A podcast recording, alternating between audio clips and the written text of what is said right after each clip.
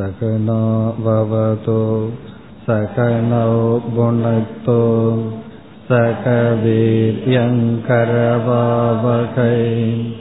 तेजस्विनावधितमस्तु मा विद्वेषावकैः ॐ शान्ति शान्ति शान्तिः ஆத்மானம் சேத் விஜானியாத். அயம் அஸ்மீதி பூருஷக. இந்த முதல் வரியில் ஒரு சாதகன் பூருஷக ஆத்மானம் தன்னை அயம் அஸ்மி இதி.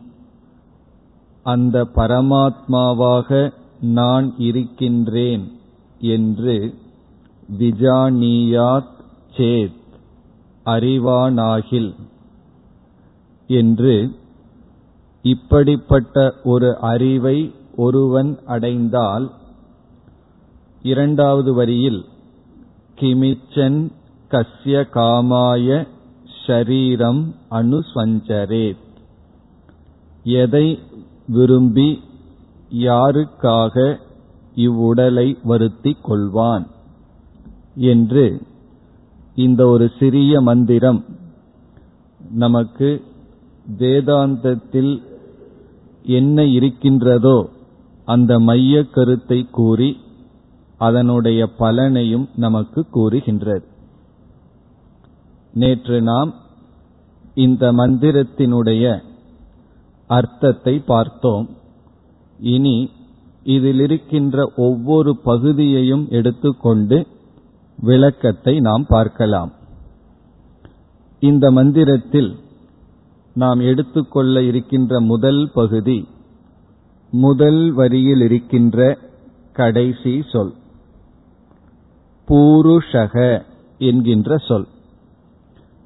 அந்த சொல்லுக்கு நாம் பார்த்த பொருள் ஒரு மனிதன் அல்லது ஒரு சாதகன். ஒரு சாதகன் ஒரு மனிதன் என்றால் நாம் என்று பொருள். இப்பொழுது இருக்கின்ற நாம். இப்பொழுது இருக்கின்ற நாம் என்றால் இந்த அறிவை அடைவதற்கு முன் இருக்கின்ற நாம். இங்கு ஒரு அறிவு கொடுக்கப்பட்டுள்ளது. இந்த அறிவை அடைவதற்கு முன் நிலையில் இருக்கின்ற நாம் என்பது பொருள். அதான் பூருஷக. பிறகு நம்முடைய தலைப்பு யாருக்கு விடுதலை என்பது. இந்த தலைப்பை கேட்டவுடன் நாம் பார்த்தோம் யார் தான் பந்தப்பட்டிருக்கின்றேன் என்று அறிந்து இந்த பந்தத்திலிருந்து விடுதலை அடைய வேண்டும் என்ற ஆசையை வளர்த்து அந்த ஆசையின் விளைவாக செய்ய வேண்டிய செயலில் ஈடுபட்டு பிறகுதான் அவர்கள் பந்தத்திலிருந்து விடுதலை அடைவார்கள் என்று பார்த்தோம். இப்பொழுது பந்தத்திலிருந்து விடுதலை கட்டிலிருந்து விடுதலை என்றால் எது பந்தம் என்று தெளிவாக தெரிந்திருக்க வேண்டும்.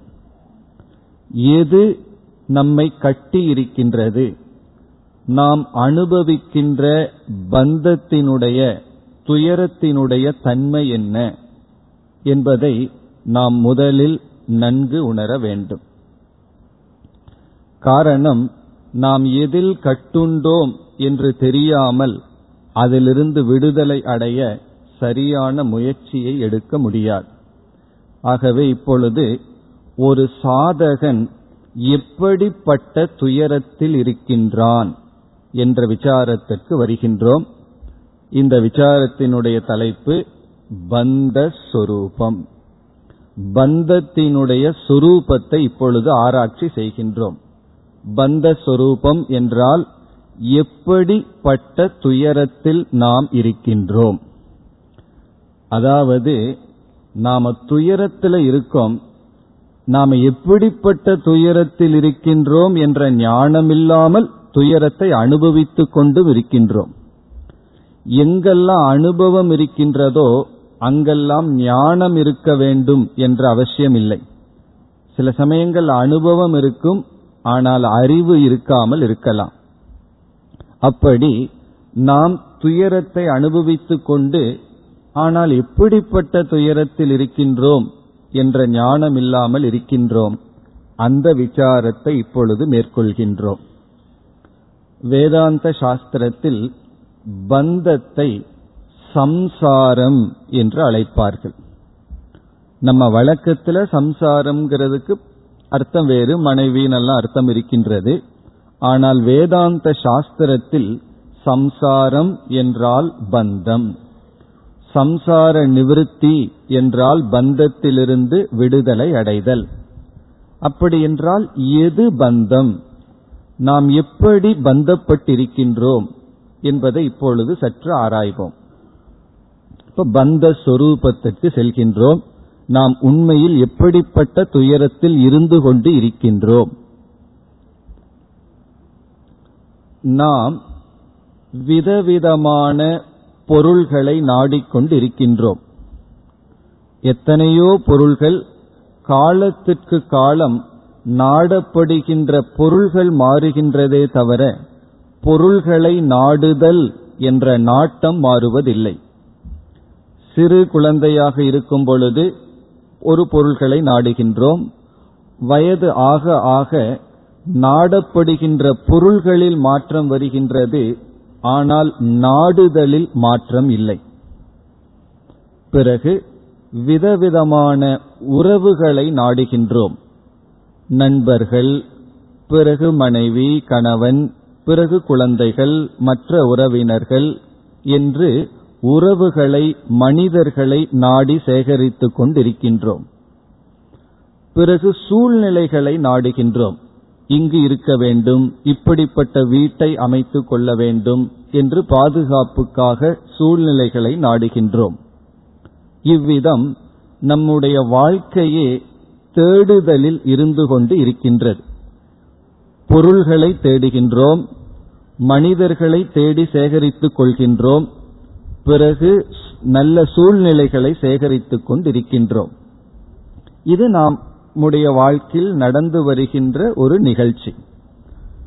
இப்பொழுது எந்த பொருள்களை நாம் வாங்கி அனுபவிக்கின்றோமோ அது எதற்காக நாடுகின்றோம் அதனால் எனக்கு ஒரு மகிழ்ச்சி சுகம் கிடைக்கும் என்று நாடுகின்றோம் சுகத்தையும் அனுபவிக்கின்றோம். பிறகு உறவுகளை நாடுகின்றோம். நம்மை சுற்றி மக்களை நாடி ஒரு சமுதாயத்திற்குள் வாழ்ந்து ஒரு குடும்பத்தில் இருந்து கொண்டு இருக்கின்றோம். எதற்கு நம்மை சுற்றி மனிதர்களை நாடுகின்றோம் என்றால் அதனால் நமக்கு ஒரு மகிழ்ச்சி பாதுகாப்பு இவைகளெல்லாம் கிடைக்கின்றது. இது வந்து ஒரு பகுதி. இவைகளினால் நமக்கு கிடைக்கின்ற நன்மை அல்லது சுகம் அது ஒரு பகுதி. ஆனால் இயற்கையை நாம் பார்க்கும் பொழுது எந்த பொருள்களை நாம் தேர்ந்தெடுத்து கஷ்டப்பட்டு நாடியுள்ளோமோ அதே பொருள் நிமித்தமாகவும் துயரத்தை அடைவதையும் பார்க்கின்றோம். இப்ப வந்து சில உறவுகளை நாடுகின்றோம் நண்பர்களை நாடுகின்றோம். எந்த மனிதர்கள் நமக்கு மகிழ்ச்சியையும் பாதுகாப்பையும் சுகத்தையும் கொடுத்தார்களோ அதே மனிதர்கள் நமக்கு வெறுப்பை கொடுக்கின்றார்கள் நமக்கு சங்கடத்தை கொடுக்கின்றார்கள் அவர்களிடமிருந்தே துயரத்தையும் அனுபவிக்கின்றோம். பிறகு எந்த பொருள்களை நினைத்து நாம் பொருள்களை பயன்படுத்தி சுகத்தை அனுபவித்தோமோ அதே பொருள் நிமித்தமாக நமக்கு துயரமும் வருகின்றது. சுகத்தை கொடுத்த பொருள் நமக்கு துக்கத்தை கொடுக்கின்றது. ஒரு பதார்த்தத்தை நன்கு சாப்பிட்டு பழகிவிட்டோம். பிறகு உடல்நிலை காரணமாக மருத்துவர் கூறுகின்றார் அந்த பதார்த்தத்தை இனி உண்ணக்கூடாது என்று.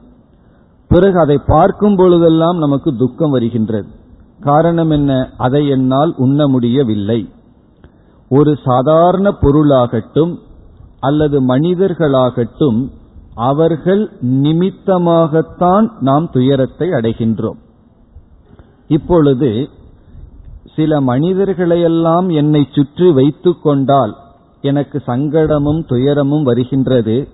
அவர்களுடைய நடத்தை அவர்களுடைய சொற்கள் அவர்கள் என்னை நடத்துவது இவைகளெல்லாம் எனக்கு துயரத்தை கொடுக்கின்றது.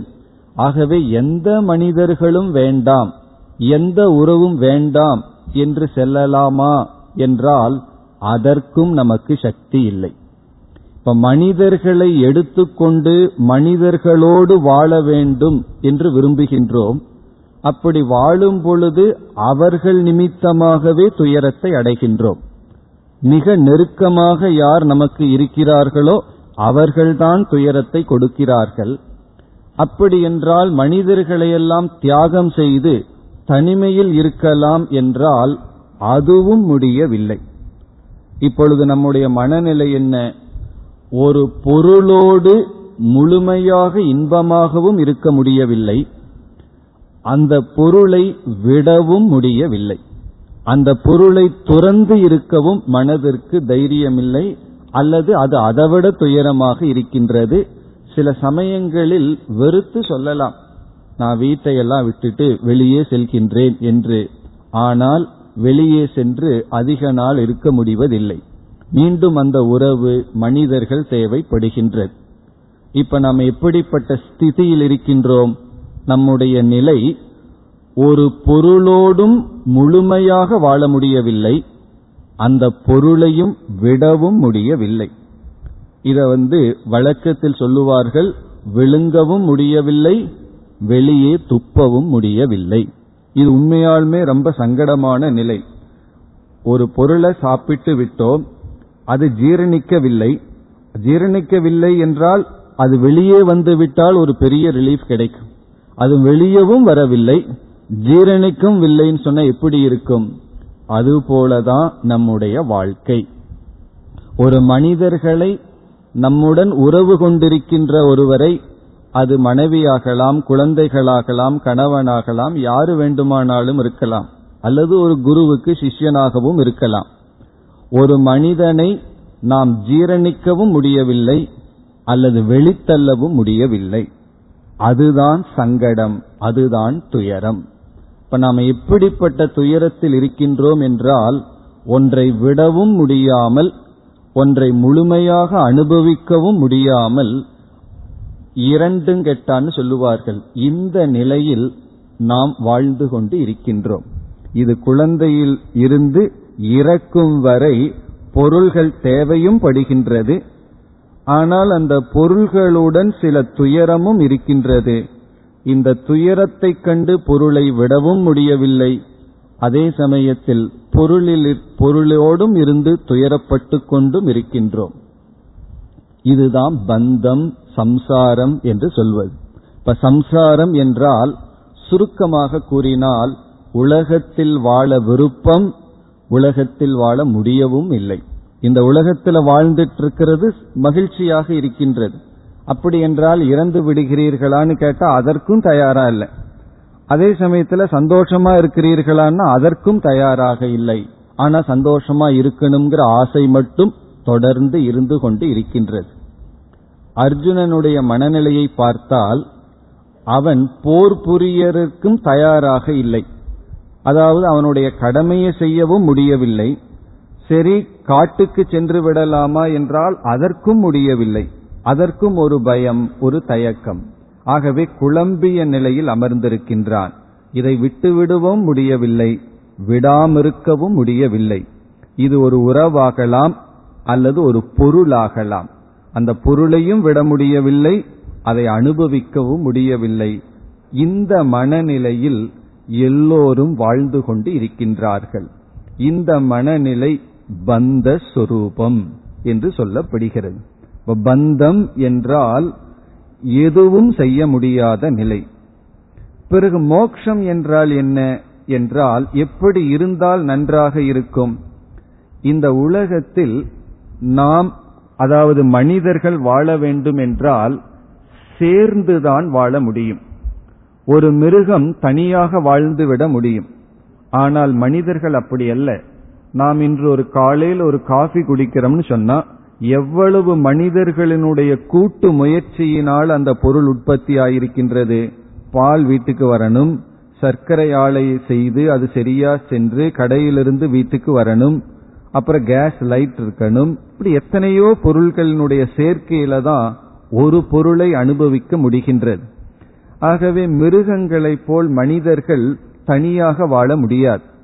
ஒரு தவசி எவ்வளவு தூரம் காட்டுக்கு போனாலும் மனிதர்களினுடைய முயற்சியினால தான் பொருள்களை எல்லாம் எடுத்து சமைக்க தேவையானதை எல்லாம் எடுத்து அரிசி பருப்பை எல்லாம் சேர்த்து தான் வாழ முடியும்.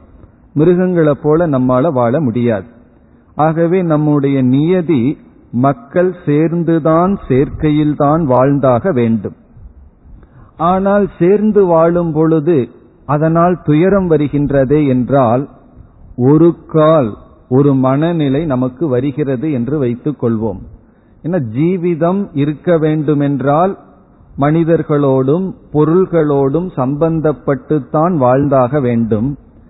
ஆகவே வாழ்வதற்காக சில சூழ்நிலைகளை நாம் ஏற்படுத்தி உறவுகளை கொள்கின்றோம். அந்த உறவுகள் இருக்கும் பொழுது அதனால் வருகின்ற துயரத்தை தாங்குகின்ற மனநிலை வந்துவிட்டது என்றால் இப்போ ஒருவரோட நம்ம இணக்கம் வைத்துள்ளோம் இணக்கம் இல்லாமலும் இருக்க முடியாது அந்த இணக்கத்தில் அந்த ரிலேஷன்ஷிப் அந்த உறவில் வருகின்ற துயரத்தை சங்கடத்தை தாங்குகின்ற மனநிலை நமக்கு கிடைத்து விட்டால் அதைத்தான் நம்ம மோக்ஷம் என்று கூறுகின்றோம். இந்த உலகத்தில் பொருள்களை பயன்படுத்துகின்றோம் அந்த பொருள்களை பயன்படுத்தும் பொழுது அதனால நமக்கு துயரமும் வருகின்றது. அந்த துயரத்தை நீக்கி வாழ்வதற்கு மட்டும் அந்த பொருளை பயன்படுத்துகின்ற மனநிலை வந்துவிட்டால் நம்ம வந்து உட்கொண்ட உணவை ஜீரணித்து விட்டோம் என்று பொருள். அப்ப சம்சார சொரூபம் பந்தம் என்றால் ஜீரணிக்கவும் முடியவில்லை உறவுகளை ஜீரணிக்கவும் முடியவில்லை அல்லது உறவுகளை துறக்கவும் முடியவில்லை. இந்த நிலையில் துயரப்பட்டு வாடிக்கொண்டிருக்கின்ற மனதில் சாஸ்திரம் என்ன சொல்கின்றது? நீ முழுமையாக தனிமையை எடுத்துக்கொண்டு எந்த மனிதர்களையும் சந்திக்காமல் எந்த பொருளுடனும் இல்லாமல் வாழ முடியாது. இந்த உலகத்தில்தான் வாழ்ந்தாக வேண்டும். இல்ல நான் காட்டுக்கு போய் வாழ்றேன்னா அதுவும் இந்த உலகத்தில் ஒரு பகுதிதான். இந்த உலகத்தில் வாழ்ந்து மனிதர்களோடு இணக்கம் வைத்து தான் வாழ்ந்தாக வேண்டும். ஆனால் அந்த இணக்கத்தினால் வருகின்ற துயரத்தில் தாக்கப்படாமல் இருக்க சில கவசங்கள் கொடுக்கப்படுகின்றது. அதுதான் ஆத்ம ஞானம் அல்லது அதுதான் நம்ம வேதாந்தத்தில் பார்க்கின்ற கருத்து. இது தெரியாத காரணத்தினால்தான் பலர் என்ன நினைப்பார்கள்? வேதாந்தம்ங்கிறது எழுபது வயசுக்கு மேல எண்பது வயசுக்கு மேல. எண்பது வயசுக்கு மேல என்ன பிரயோஜனம்? எண்பது வயசுக்கு மேல கேட்டாலும் பிரயோஜனம் இருக்கின்றது. ஆனால் வாழ வேண்டிய வயதில் இந்த உலகத்தில் சந்தித்து இந்த உலகத்தில் போராட வேண்டிய நிலையில் இந்த அறிவை நாம் அடைந்தால் இந்த உலகத்தில் நிறைவுடன் நாம் வாழ முடியும். ஆகவே பந்தம் என்பது பந்த சொரூபம் என்பது இந்த உலகத்தில் வாழ்ந்தாக வேண்டும் இந்த உலகத்தின் தேவை நமக்கு இருக்கின்றது அதே சமயம் இந்த உலகம் துயரத்தையும் கொடுக்கின்றது அந்த துயரத்தை தாங்குகின்ற சக்தியை சாஸ்திரம் நமக்கு கொடுக்கின்றது. அதாவது ஞானம் நமக்கு வந்ததற்கு பிறகு இந்த உலகம் அப்படியேதான் இருக்கும் அது அப்படியேதான் நம்மிடம் நடந்து கொள்ளும் அதை எடுத்துக்கொள்கின்ற நம்மிடத்தில் ஒரு பெரிய மாற்றம் வருகின்றது. ஆகவே உலகம் மாறியது போல் ஆகின்றது. ஆகவே ஒரு அறிஞர் சொன்னார் nothing has changed except my attitude so everything has changed அப்படின்னு சொன்னார். Nothing has changed except my attitude இந்த உலகத்தில் எதுவுமே மாறவில்லை என்னுடைய பாவனையை தவிர. என்னுடைய எதிர்பார்ப்புகளை தவிர என்னுடைய எதிர்பார்ப்பு தான் இந்த உலகத்துல நான் என்ன எதிர்பார்க்கிறேனோ அது மாறிவிட்டது. ஆகவே அனைத்தும் மாறிவிட்டது. எதுவும் மாறவில்லை. என்னுடைய எதிர்பார்ப்பு அல்லது அறிவில் மாற்றம் வந்தது. ஆகவே இந்த உலகமே மாறிவிட்டது. இவ்விதம் இந்த வேதாந்த சாஸ்திரம் மற்றவர்களை மாற்ற கொடுக்கப்படவில்லை. நம்மை மாற்ற கொடுக்கப்படுகின்ற ஒரு நூல். இப்ப பந்தம் என்பது நமக்குள் அனுபவிப்பது இந்த உலகத்தோடு இணக்கம் வைத்து அதனால் துயரப்படுகின்றோம். இந்த உலகத்தை விடவும் முடியவில்லை சாஸ்திரம் விட சொல்லவில்லை இந்த உலகத்தில் வாழுங்கள். ஆனால் இந்த அறிவுடன் இப்படி வாழ்ந்தால் இதனால் வருகின்ற துயரத்தை நாம் நீக்க முடியும். இதுதான் பந்த சொரூபம்.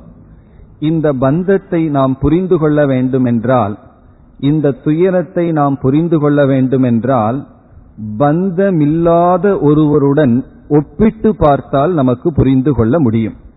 இப்போ ஒருத்து ஒரு பொருளினுடைய தன்மையை புரிந்து கொள்ள அந்த பொருளுக்கு வேறு தன்மையுடைய இனியொரு பொருளை அருகே வைத்து சற்று ஒப்பிட்டு பார்த்தால் இந்த பொருளினுடைய தன்மையை புரிந்து கொள்ளலாம். அப்படி மேலும் நம்முடைய துயரத்தை புரிந்து கொள்ள இப்பொழுது நம்ம கம்பேர் பண்ணி பார்க்க போகின்றோம். எதை? பந்தம் இல்லாத இப்படிப்பட்ட துயரத்தை அனுபவிக்காத ஒரு ஜீவனையும் இப்படிப்பட்ட துயரத்தை அனுபவித்துக் கொண்டிருக்கின்ற நம்மையும் சற்று ஒப்பிட்டு பார்க்கலாம். அப்ப நம்ம யாரைய உதாரணமா எடுத்துக்கொள்ளலாம் என்றால் ஒரு நல்ல உதாரணம் இருக்கு. ஞானியை உதாரணமாக எடுத்துக் கொள்ளலாம். ஆனால் அது நமக்கு புரியாது. ஞானிய உதாரணமா எடுத்துட்டா ஞானி மற்றவர்களைப் போல சாதாரணமாக இருக்கிறார்கள். அதனால அந்த உதாரணம் நமக்கு விளங்காது. அதனால வேறு ஒன்றை உதாரணமாக கொள்கின்றோம். அது வந்து மிருகங்கள். இப்ப மிருகத்தை நம்ம உதாரணமா எடுத்துக்கொள்கின்றோம் மிருகங்களுக்கு மனிதனுக்கு இருக்கின்ற பந்தம் கிடையாது. அதனாலதான் மிருகங்களுக்கு சாஸ்திரமும் இல்லை. மிருகங்களுக்கு மோட்சம் அவசியம் இல்லை. காரணம் நமக்கு இருக்கிற துயரம் அதற்கு இல்லை. மிருகங்களுக்கெல்லாம் ஸ்லீப்பிங் டோஸ் அவசியம் இல்லை தூங்குறதுக்கு. ஆனா நமக்கு அது தேவை. அதுக்கு டென்ஷன்னால அல்சர் வராது. ஆனா நமக்கு தான் அதெல்லாம் வருகின்றது. அப்படி மிருகங்கள் வந்து மிருகங்களுக்கு சைக்காட்ரிஸ்ட் கிடையாது. அந்த மிருகங்களுக்கு உடலளவில் என்ன நோய் இருக்கோ அதற்குத்தான் டாக்டர் இருக்காங்களே தவிர மனதளவுல நோய் அல்லது டிப்ரெஷன் ஆகி அல்லது அவர் ஏமாத்திட்டார் இப்படி எல்லாம் நினைத்து துயரப்பட்டு கொண்டிருப்பதில்லை. அப்படி மிருகங்களுக்கும் மனிதனுக்கும் உள்ள வேறுபாட்டை இப்பொழுது பார்ப்போம். இதெல்லாம் கேட்ட உடனே அப்ப பேசாம மிருகமா போயிடலாங்கிற ஆசை வரப்போகுது. அதுக்கப்புறம் சொல்ல போறோம் அதுவும் நமக்கு செய்யறதுக்கு வாய்ப்பில்லை. மனிதனா பிறந்துட்டா மிருகமாகவும் வாழ முடியாது. ஏன்னா மிருகங்களுக்கு பந்தம் இல்லை. இதை உணர்ந்துதான் ஒரு காலத்துல இந்த ஹிப்பீஸ்னு சில பேர் வந்தார்கள். இந்த மனிதனா இருந்தா தானே தர்மத்தை பின்பற்றணும் சங்கடங்கள் எல்லாம் வருது மிருகத்தை போல வாழ்ந்து விடலாமே என்று முயற்சி செய்து பார்த்தார்கள். அதனால் அவர்கள் தோல்வியை அடைந்தார்கள். அப்படி மிருகமாக வாழ்ந்து விட்டால் சில சங்கடமெல்லாம் இல்லையே மனிதனுக்கு இருக்கிற சங்கடம் மிருகத்துக்கு இல்லை ஆகவே மிருகமாக வாழலாம்னா அதுவும் முடியாது. நம்ம மனுஷனா பிறந்துட்டு பகவான் வந்து சாய்ஸே நமக்கு கொடுக்கல. நீ மனுஷனா தான் வாழ்ந்தாகணும்னு சொல்லிட்டார். சில மிருகத்தன்மைகளுடன் வாழலாம். ஆனா மனிதனாகிய நீ மிருகத்தன்மையுடன் இருக்கலாம். ஆனால் நீ மனிதன்தான் என்று நம்மை வைத்து விட்டார். இப்ப நீ மிருகத்துக்கும் மனிதனுக்கும் உள்ள சில வேற்றுமைகளை பார்க்கலாம். இப்ப மிருகத்திற்கு கிடைப்பது உடல் சம்பந்தமான துக்கம். இது மிருகத்துக்கு இருக்கு. ஓரளவு கொஞ்சம் தான் மன சம்பந்தமான துக்கம் வருமே தவிர உடல் சம்பந்தமான துக்கம் தான் மிருகத்திற்கு இருக்கின்றது. மனிதனுக்குத்தான் மன சம்பந்தமான தாபம் துக்கம் இருக்கின்றது. மனஸ்தாபம் எல்லாம் சொல்றோம் அல்லவா? மன துயரம் இது மனிதனுக்குத்தான் இருக்கின்றது. அதற்கு என்ன காரணம் என்றால் ஒரு மிருகத்திற்கு நான் இந்த மிருகம் என்ற ஞானம் இல்லை. ஒரு நாய்க்கு தான் நாய்னு தெரியாது.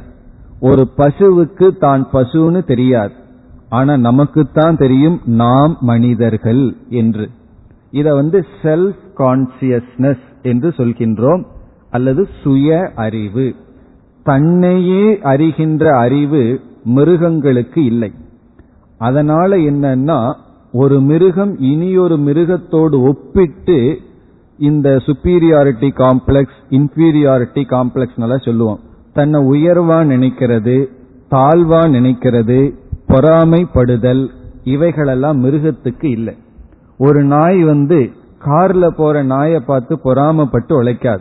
அது உழைக்குதுன்னு சொன்னா அதனுடைய சுவாவம் நீ இவ்வளவு வசதியா இருக்கிறனே நான் ஸ்ட்ரீட்ல இருக்கிறனேன்னு சொல்லி பொறாமைப்படாது. ஆனா மனிதர்கள் அப்படி படலாம். காரணம் என்னன்னா மனிதன் தன்னை அறிகின்றான். தான் மனிதன்கிற ஞானம் இருக்கின்றது. மிருகங்களுக்கு அது இல்லை. பிறகு எதிர்பார்ப்புகள். எதிர்பார்ப்புகள் எல்லாம் மனிதர்களுக்கு தான் இருக்கின்றது. மிருகங்களுக்கு கிடையாது. ஒரு உறவை வளர்த்தி அந்த உறவுடனேயே வாழ வேண்டும் என்பதெல்லாம் மனிதர்களுக்கு இருக்கின்றது. மிருகங்கள் எல்லாம் அப்படி அல்ல அதனுடைய இனப்பெருக்கத்திற்காக கூடுகின்றது பிறகு அதனுடைய வாழ்க்கையை அது வாழ்கின்றது. ஆனால் மனிதர்கள் தான் உறவை நாடி அந்த எமோஷனல் டிபெண்டன்ஸ் என்று சொல்வது. அந்த உணர்வில் சார்ந்திருத்தல் என்பது மனிதர்களுக்கு தான் இருக்கின்றது. அதனாலதான் துயரமெல்லாம் நமக்கு வருகின்றது. இப்ப மிருகங்களுக்கு சுய அறிவு இல்லை. மனிதர்களுக்கு சுய அறிவு கொடுக்கப்பட்ட காரணத்தினால் இந்த மனிதர்கள் மிருகங்கள் அனுபவிக்க முடியாத துயரத்தை அனுபவிக்கின்றார்கள். இப்ப மிருகங்களுக்கெல்லாம் நம்ம அனுபவிக்கின்ற துயரங்கள் மனஸ்தாபங்கள் மனச்சஞ்சலம் டென்ஷன் இதெல்லாம் கிடையாது. ஆனா நாய் பாருங்க அது வந்து அதுக்கு ஒரு டியூட்டியும் கிடையாது. ஆனா ரொம்ப பிஸியா இருக்கும். அதுக்கு இதுக்கும் ஓடிட்டு இருக்கும் பண்ணிட்டு இருக்கும். காரணம் என்னன்னா அது இயற்கையா அப்படி மகிழ்ச்சியாக வாழ்ந்து கொண்டு இருக்கின்றது. வெறும் உடலளவுல துயரம். பிறகு உள்ளத்தின் அளவில் துயரம் கிடையாது. அப்படி இருந்தாலும் அது மிக மிக குறைவானது. இது வந்து மனிதனுக்கும் மிருகத்திற்கும் உள்ள ஒற்றுமை. பிறகு மிருகங்களுக்கு பாப புண்ணியம் என்பது கிடையாது. பசு வந்து மற்ற மிருகங்களை கொன்று சாப்பிட சாப்பிடுவதில்லை. அது வெஜிடேரியனை தான் சாப்பிடுது. அதனால அதற்கு புண்ணியம். சிங்கம் புலிக்கெல்லாம் அது வந்து நான் வெஜிடேரியனை சாப்பிடுது. அதனால பாபம் எல்லாம் கிடையாது. பசு ஞானத்தின் பூர்வமாக புல்லை சாப்பிடவில்லை. அது அப்படி படைக்கப்பட்டிருக்கிறது அவ்வளவுதான். அதே போல காட்டில் வாழும் மிருகங்கள் அவ்விதம் படைக்கப்பட்டிருக்கின்றது. அப்படி இது தர்மம் இது அதர்மம்ங்கிற ஞானமோ அதனால பாப புண்ணியமோ மிருகங்களுக்கு வராது. அந்த மிருக ஜென்மத்துல ஒரு ஜீவன் தன்னுடைய பாபத்தை தீர்த்து மட்டும் கொள்கின்றானே தவிர புதிய புண்ணியத்தையோ பாபத்தையோ சேர்த்திக் கொள்வதில்லை. ஆனால் மனிதர்கள் வாழ்க்கை அப்படி அல்ல. அவர்களுக்கு சாய்ஸ் தேர்ந்தெடுக்கின்ற உரிமை இருக்கின்றது. ஆகவே மனித ஜென்மத்தில்தான் நாம் புண்ணியத்தையும் சேர்த்திக் கொள்ளலாம். தர்மப்படி வாழ்ந்து புண்ணியத்தை சேர்க்கலாம் அல்லது பாபத்தை சேர்த்து கொள்ளலாம். இப்ப மிருகங்களுக்கு அந்த சாய்ஸ் கிடையாது. இப்ப புண்ணிய பாபத்தை சேர்த்து அந்த புண்ணிய பாபத்தை தீர்க்க மீண்டும் ஒரு சரீரத்தை நாம் எடுக்கின்றோம். இவ்விதம் பந்தம் என்பதை சாஸ்திரம் இரண்டு நிலையில் பேசும். ஒன்று நம்முடைய மனதில் இருக்கின்ற மனதில் அனுபவிக்கின்ற ஒரு துயரம். இனி ஒன்று கர்ம பந்தம் பாப புண்ணியத்தை சேர்த்தி கொள்ளுதல். இதுதான் பந்தம் அல்லது சம்சாரம் என்று சாஸ்திரம் நமக்கு குறிப்பிடுகின்றது. இந்த வெறும் கர்மத்தினால பந்தப்பட்டிருக்கின்றாய் பாப புண்ணியம் இருக்குன்னா அது நமக்கு அவ்வளவு சுலபமாக புரியாது. இந்த பாப புண்ணியம் எல்லாம் அடுத்த ஜென்மத்தை கொடுத்து சரீரத்தை கொடுத்து நமக்கு துயரப்படுத்துகின்றது. ஆனா இப்ப நம்ம உணர வேண்டிய பந்தம் என்பது உயிரோடு இருக்கும் பொழுது இந்த உலகத்தை விட்டும் செல்ல முடியவில்லை உலகத்தில் வாழவும் முடியவில்லை.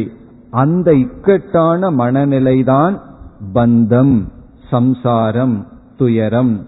இது மனிதனுக்கு மட்டும் உரியது. இது பந்தம்னு புரிந்து கொண்டால் இப்ப யாருக்கு விடுதலைங்கிற தலைப்புல எதிலிருந்து விடுதலை அப்படிங்கிற கேள்விக்கு பதில் கிடைக்கின்றது. எதிலிருந்து விடுதலை? இப்படிப்பட்ட பந்தத்திலிருந்து விடுதலை அடைவதுதான் நம்முடைய வாழ்க்கையினுடைய லட்சியம். இப்ப நம்ம வாழ்க்கையினுடைய லட்சியம் உலகத்திலிருந்து ஓடி விடுவதல்ல ஓடிவிடவும் முடியாது. எங்க ஓடுவதுனா நான் காட்டுக்கு ஓடுகின்றேன்னா அதுவும் உலகம் தானே. உலகத்திலிருந்து எங்கும் ஓட முடியாது. ஆனால் உலகம் நமக்கு கொடுக்கின்ற துயரத்தை நாம் நிறுத்த முடியும். அப்படி நிறுத்துவதுதான் விடுதலை அல்லது பந்தத்திலிருந்து நாம் விடுதலை அடைதல். இப்ப இதுவரை நாம் பந்த சொரூபம் என்றால் என்ன? அல்லது எதிலிருந்து விடுதலை அடைய வேண்டும் என்று பார்த்தோம். இது ரொம்ப முக்கியம். நம்ம நினைச்சிட்டு இருக்கோம் வெளி சூழ்நிலையிலிருந்து விடுதலை அடைதல் மோட்சம்னு நினைக்கிறோம். எனக்கு பந்தம் இருக்கு கஷ்டம் இருக்கு. இந்த சூழ்நிலை மாறினால் எனக்கு கஷ்டம் போயிரும் நினைக்கிறோம். ஆனா சாஸ்திரம் வெளி சூழ்நிலையை பற்றி பேசவில்லை. உன்னுடைய மனதில் ஒரு பெரிய மாற்றம் வர வேண்டும். அந்த மாற்றம் வந்தால் வெளி சூழ்நிலையை நீ துயரத்திற்கு காரணம் என்று கூற மாட்டாய் என்று கூறி இதுதான் பந்தம் என்று நமக்கு காட்டுகின்றது. இனி நம்ம அடுத்த தலைப்புக்கு செல்லலாம். அடுத்த விசாரத்திற்கு சென்றால் இப்படிப்பட்ட பந்தத்தை மனிதர்கள் அனுபவிக்க காரணம் என்ன? இப்ப நம்முடைய அடுத்த விசாரம் பந்த ஹேதுகு கக பந்த ஹேது என்றால் நமக்கு மட்டும் இப்படி ஒரு பந்தம் வந்துள்ளதல்லவா? ஒரு மிருகத்தை பார்க்கும் பொழுதோ மரம் செடிகளை பார்க்கும் பொழுதோ எவ்வளவு அழகாக அமைதியாக அந்த மரங்கள் எல்லாம் இருக்கின்றது. ஆனா நம்ம மட்டும் அப்படி இல்லையே. சில சமயம் சந்தோஷமா இருக்கோம். சில சமயங்கள்ல துயரப்பட்டு கொண்டிருக்கின்றோம். ஆகவே ஏன் பந்தத்திற்கு காரணம் என்ன என்ற விசாரத்தில் இப்பொழுது ஈடுபடுகின்றோம். பந்த ஹேது இப்படிப்பட்ட துயரத்தை நாம் அனுபவிக்க காரணம் என்ன? என்ன காரணம் என்று கேட்டால் அப்படியே படிப்படியாக நம்ம செல்லலாம். இப்போ ஒரு துணி இருக்கின்றது. இந்த துணி காரணம் என்ன? என்று கேட்டால் உடனடியாக என்ன சொல்வீர்கள்? இந்த துணிக்கு காரணம் நூல்கள் என்று சொல்லலாம். இந்த நூல் தான் சேர்ந்து துணியாக இருக்கின்றது. அது சரிதான். அடுத்த கேள்வி அந்த நூலுக்கு என்ன காரணம்? என்றால் பருத்தி என்று சொல்கின்றோம். அதுவும் சரியான பதில்தான். பருத்திக்கு என்ன காரணம் என்று கேட்டால் அது இந்த பூமியிலிருந்து வந்துள்ளது அதனுடைய விதை என்று சொல்கின்றோம். இப்படி ஒரு பொருளுக்கு முதல் காரணம் ஒன்று நமக்கு கண்ணுக்கு தெரியும். அடுத்த விசாரத்தை மேற்கொண்டால் அதற்கு அடுத்த காரணமாக ஒன்று தெரியும். இப்படி படிப்படியாக சென்று நம்ம எது மூல காரணம் என்று கண்டுபிடிக்க வேண்டும். இப்ப மூல காரணம் முன்னாடி தெரியாது. மூல காரணம்னா எல்லா காரணத்திற்கும் ஆதாரமாக இருக்கின்ற காரணம். அதிலிருந்து இது இதிலிருந்து அது என்று படிப்படியாக வந்துள்ளது. அப்படி நம் அனுபவிக்கின்ற இந்த துயரத்திற்கு இப்ப மூல காரணத்தை தேட போகின்றோம். இப்ப மூல காரணம் ஒரே ஸ்டெப்ல வந்துடாது பல படிகளில் வரப்போகின்றது. நம்ம புரிந்து கொள்வதற்காக மேலான படியிலிருந்து அதாவது கிராஸ் என்று சொல்வது மிக ஸ்தூலமான நிலையிலிருந்து சற்று படிப்படியாக செல்லலாம். ஏன்னா ஒரே ஒரு சொல்லுல இதுதான் உங்க துயரத்துக்கு காரணம்னா யாரும் ஏற்றுக்கொள்ள மாட்டார்கள். உன்னுடைய துயரத்துக்கு அனைத்து காரணமும் இதுதான் மூல காரணத்தை சொன்னால் யாருக்குமே அதுல ஒரு கன்வின்ஸ் ஆகாது ஏற்றுக்கொள்ள மாட்டார்கள். அப்ப நம்ம ஏற்றுக்கொள்கின்ற ஒரு காரணத்தை எடுத்துட்டு படிப்படியாக சென்று இப்ப மூல காரணத்தை கண்டுபிடிக்க முயற்சி பண்ணுவோம். நம்ம ரொம்ப கண்டுபிடிக்க வேண்டியதுல சாஸ்திரமே சொல்லி இருக்கு அதை புரிஞ்சுக்கிறதுக்கு இப்பொழுது முயற்சி செய்வோம். இப்ப என்ன சொல்லலாம்? முதல் காரணம். இப்ப நான் வந்து துயரப்பட்டு கொண்டிருக்கின்றேன். நமக்கெல்லாம் பந்தம் இருக்கின்றது. இந்த பந்தத்திற்கு காரணம் என்ன என்றால் நம்ம என்ன சொல்லுவோம்? நம்மை சுற்றி இருக்கின்ற பொருள்கள். இப்ப முதல் காரணத்தை சமஸ்கிருதத்துல விஷயக. என்று சொல்லப்படுகிறது. விஷயக என்றால் பொருள்கள் ஆப்ஜெக்ட் இங்கு பொருள்கள் என்றால் மனிதர்கள் சூழ்நிலைகள் அல்லது ஜடமான பொருள்கள். நான் இப்பொழுது துயரப்பட காரணம் என்னை சுற்றி இருக்கின்ற பொருள்கள்.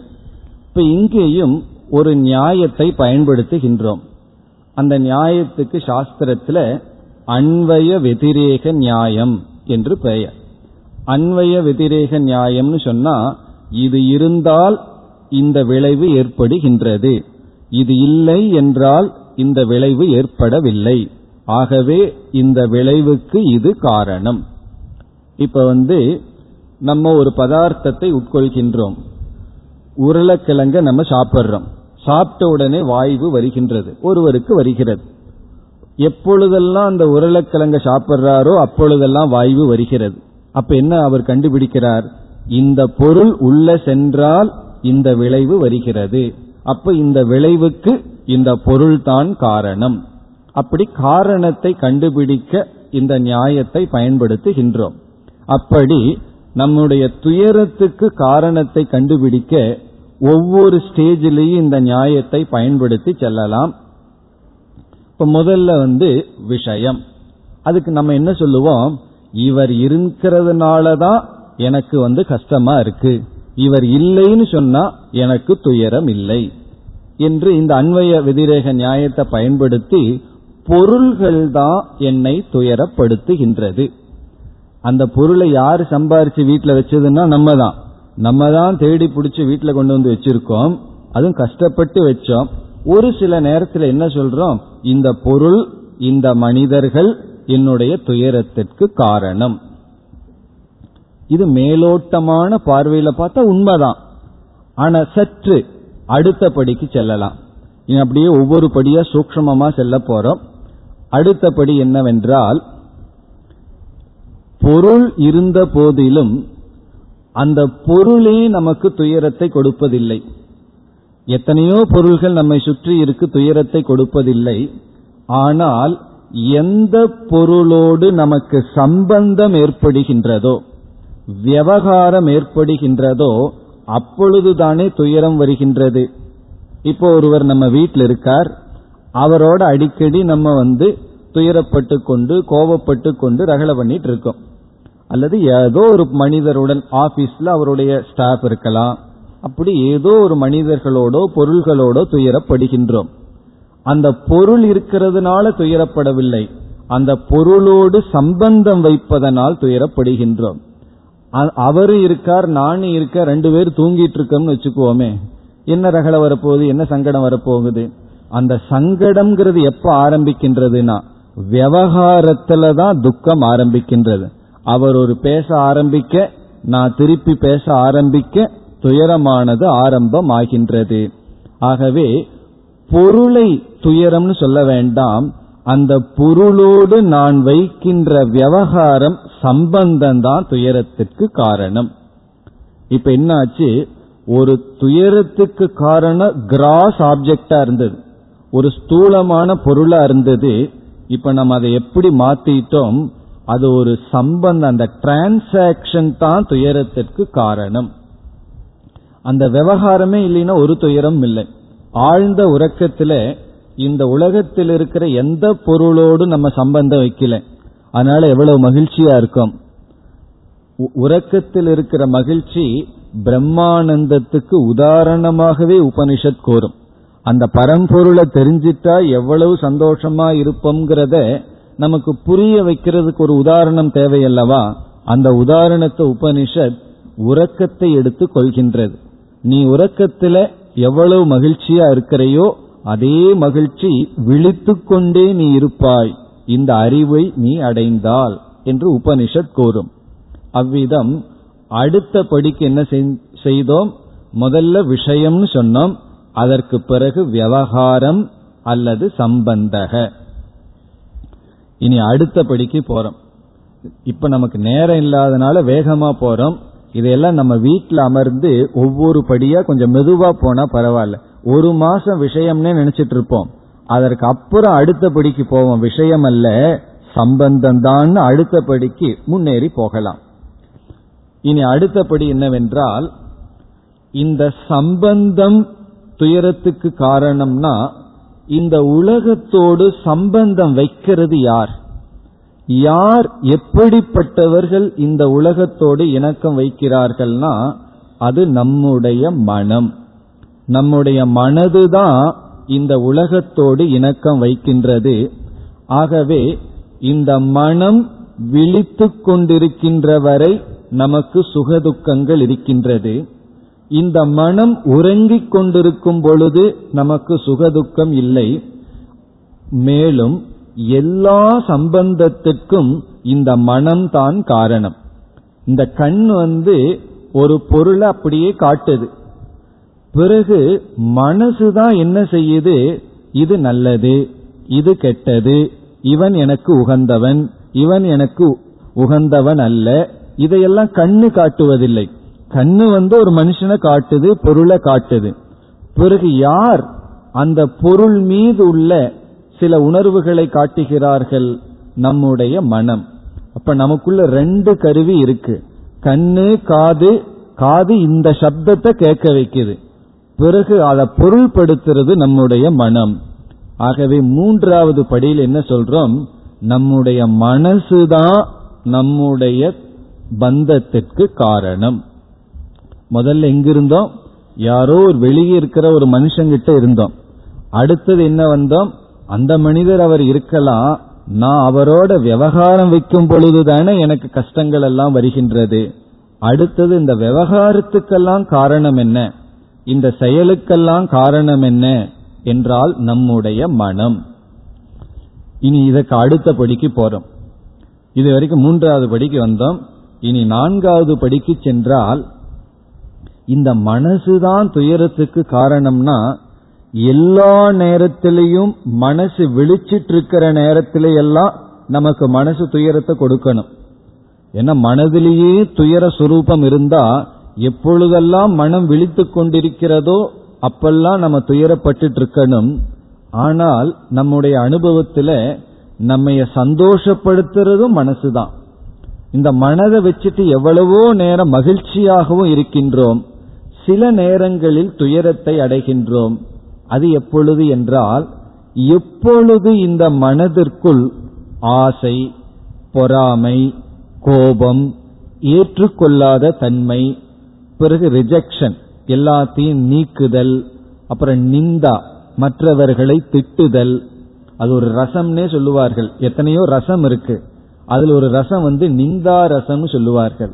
நிந்தா ரசம்னா மற்றவங்களை பத்தி குறை கூறிட்டு இருக்கிறதுலயே ஒரு சுவை இருக்கான் அப்படி இப்படிப்பட்ட உணர்வுகள் மனதிற்கு எப்ப வருதோ அப்பொழுதுதான் நமக்கு துயரம் வருகின்றது. இப்ப கோபம்ங்கிற உணர்வு வந்தா முதலில் துயரப்படுபவர் யார்னா?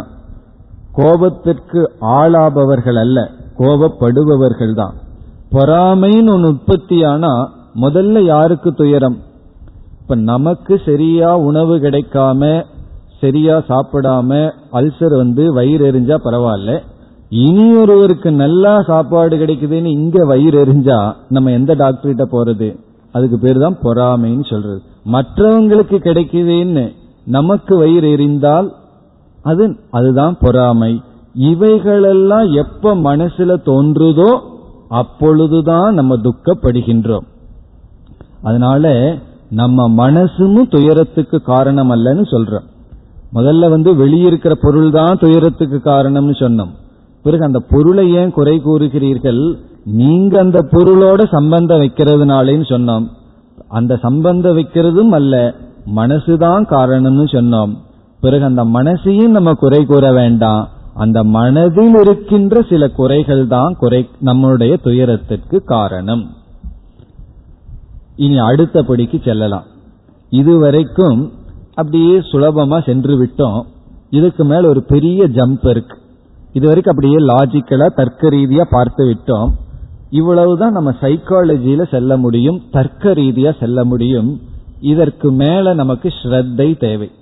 இது வரைக்கும் ஸ்ரத்த தேவையில்லை. ஏன்னா ஒரு சயின்ஸ் போலயே நம்ம வந்துட்டோம்.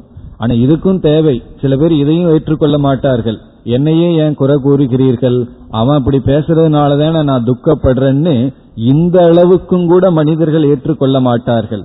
உன்னுடைய மனசுதான் உனக்குள் இருக்கிற விருப்பு வெறுப்புகள் உனக்குள் இருக்கிற பொறாமதான் உன்னை துயரப்படுத்துதுன்னு சொன்னா நீ என்ன திட்டுகின்றாய் என்று நம்மையே கோபித்துக் கொள்பவர்கள் இருக்கிறார்கள். நம்ம எப்படியோ கஷ்டப்பட்டு இவ்வளவு தூரம் பயணம் பண்ணி வந்தால் இதற்கு மேல ஒரு பெரிய ஜம்ப் பண்ணி போகணும். இப்படிப்பட்ட கோபம் பொறாமை இதற்கு காரணம் என்ன? என்ன இதெல்லாம் நம்ம விரும்பி வரவழைத்துக் கொள்ளவில்லை. யாருக்காவது பொறாமப்படணும்னு ஆசை இருக்கா? சம்பாரிச்சார்களா? யாருக்காவது கோபத்தை கஷ்டப்பட்டு தேடி எடுத்துக்கொண்டார்களா யாருக்காவது இப்படிப்பட்ட உணர்வுகளை கஷ்டப்பட்டு சம்பாரிச்சு மனசுல போட்டிருக்கிறோமான்னா கிடையாது. ஆனா நமக்குள்ள இருக்கிறத பார்க்கிறோம். இப்படிப்பட்ட மனம் நம்மைய துயரப்படுத்த காரணமாக இருக்கின்ற குணம் வருவதற்கு காரணம் என்ன? என்ற அடுத்த இதற்கு சென்றால் சாஸ்திரம் என்ன சொல்கின்றது? இப்ப இந்த இடத்துலதான் சாஸ்திரத்தினுடைய துணை தேவைப்படுகின்றது. இதெல்லாம் வருவதற்கு காரணம் நீ உனக்கு அல்லாத ஒன்றை உன்னிடம் சேர்த்து கொண்டாய். அதுதான் இத்தனைக்கும் காரணமா. அதாவது உனக்கு அல்லாத ஒன்றை உன்னிடத்தில் கலந்து விட்டாய். இப்ப இந்த இடத்துல இருந்து தான் நம்ம வேதாந்தத்துக்குள்ளேயே பிரவேசம் பண்றோம் இதுவரைக்கும் வேதாந்தத்துக்கு ஆன்சலரி சப்ஜெக்ட் போல வேதாந்தத்துக்கு துணை புரிகிற சப்ஜெக்ட் வேதாந்தம் இங்கதான் ஆரம்பிக்கின்றது. உபனிஷத் இங்குதான் ஆரம்பமாகின்றது. நீ உனக்கு அல்லாததை உன்னிடம் கலந்து விட்டாய். அதனாலதான் உனக்குள்ள அனைத்து சங்கடங்களும் ஆரம்பிக்கின்றது. எப்படி என்றால் நம்ம கண் இருக்கின்றது.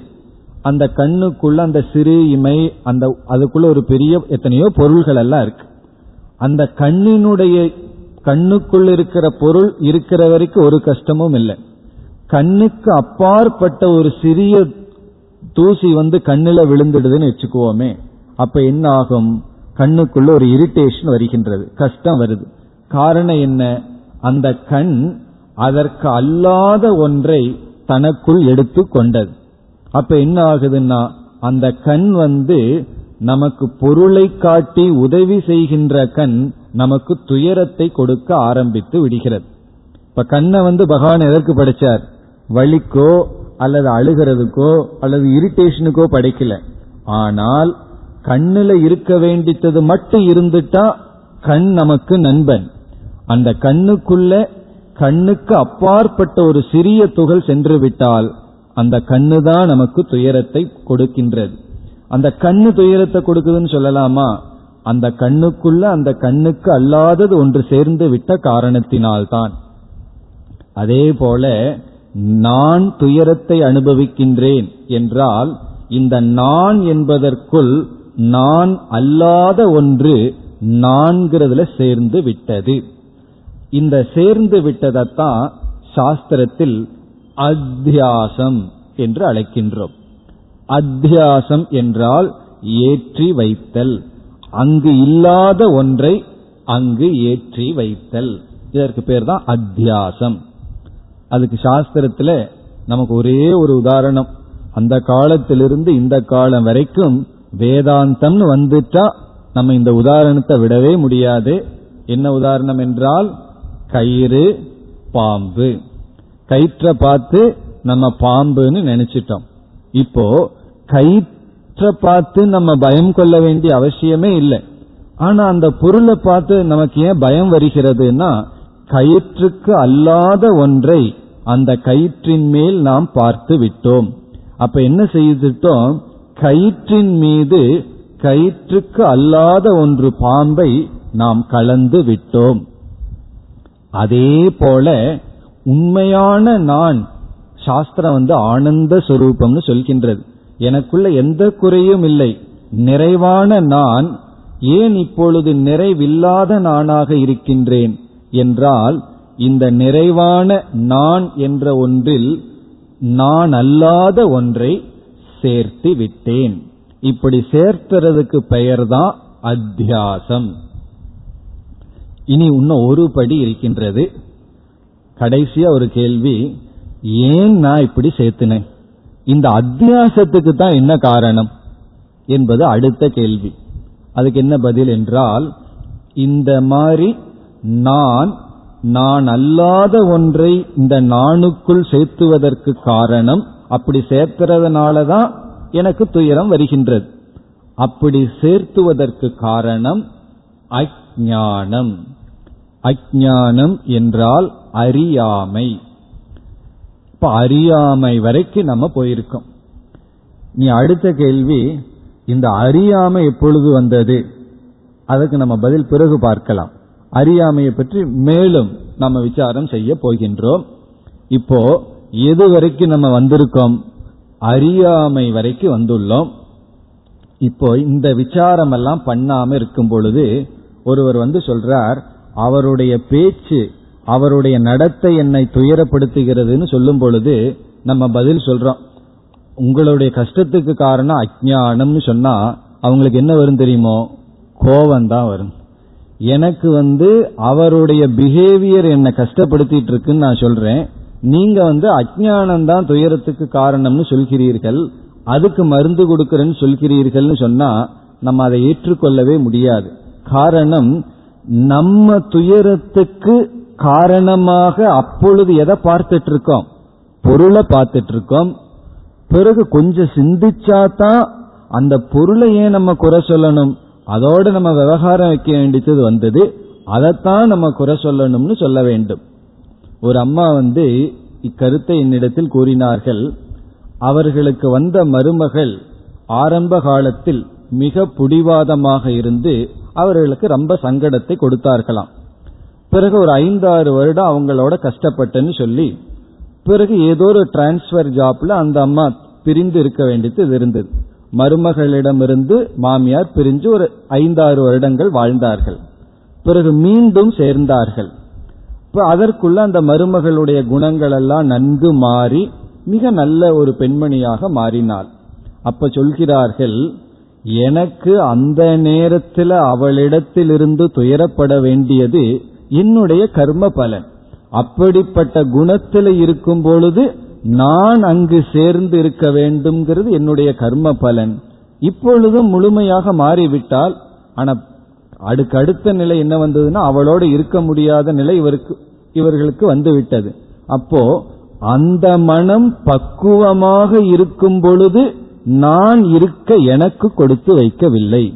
அந்த மனம் பக்குவப்பட்டு கொண்டிருக்கும் பொழுதுதான் நான் அங்கு இருக்க வேண்டிய நிலை ஏற்பட்டது. அப்ப எனக்கு பக்குவம் இல்லாததனாலதான் நான் அங்கு துயரப்பட்டேன்.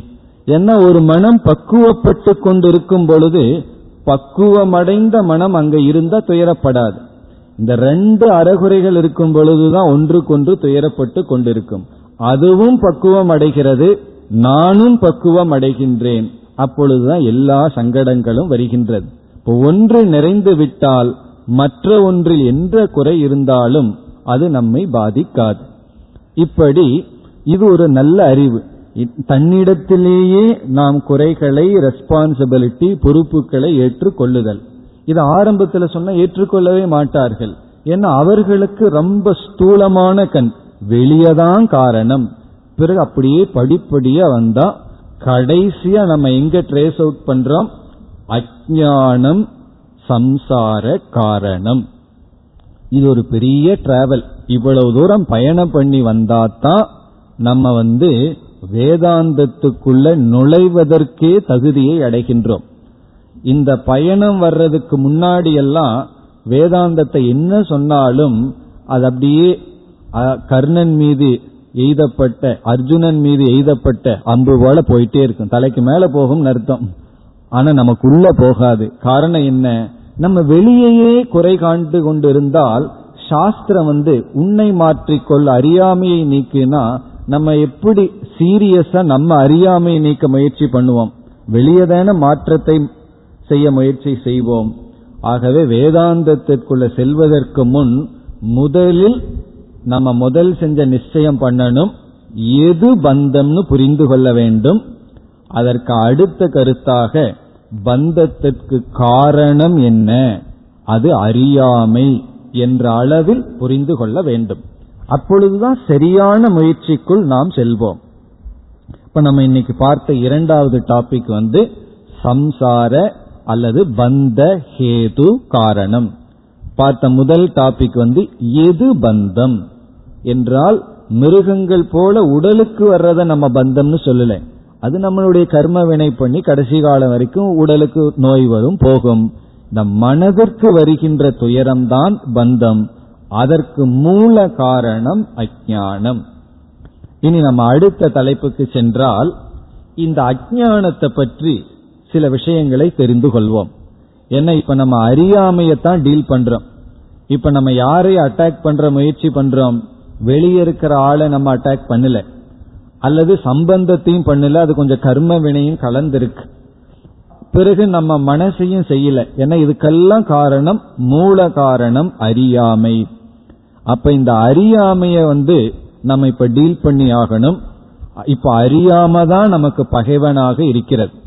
ஆகவே பகைவனை வெல்ல வேண்டும்னா என்ன செய்யணும்? அந்த பகைவனை பற்றிய நல்ல இன்ஃபர்மேஷன் எல்லாம் தெரிஞ்சுக்கணும். அப்பொழுதுதானே ரொம்ப சுலபமா போய் அவனை வெல்ல முடியும். ஆகவே இப்பொழுது நமக்கு ஒரே ஒரு பகைவன் நம்ம மனசும் கூட இல்ல. நம்ம மனசையே நம்ம வெந்துக்கணும். நம்ம மனசையும் நம்ம நொந்து கொள்ள வேண்டாம். நம்ம அறியாமையை இப்பொழுது நாம் பார்க்க வேண்டும் நீக்க வேண்டும் இப்ப அறியாமையை பற்றி சிலதை தெரிந்து கொள்ளலாம்.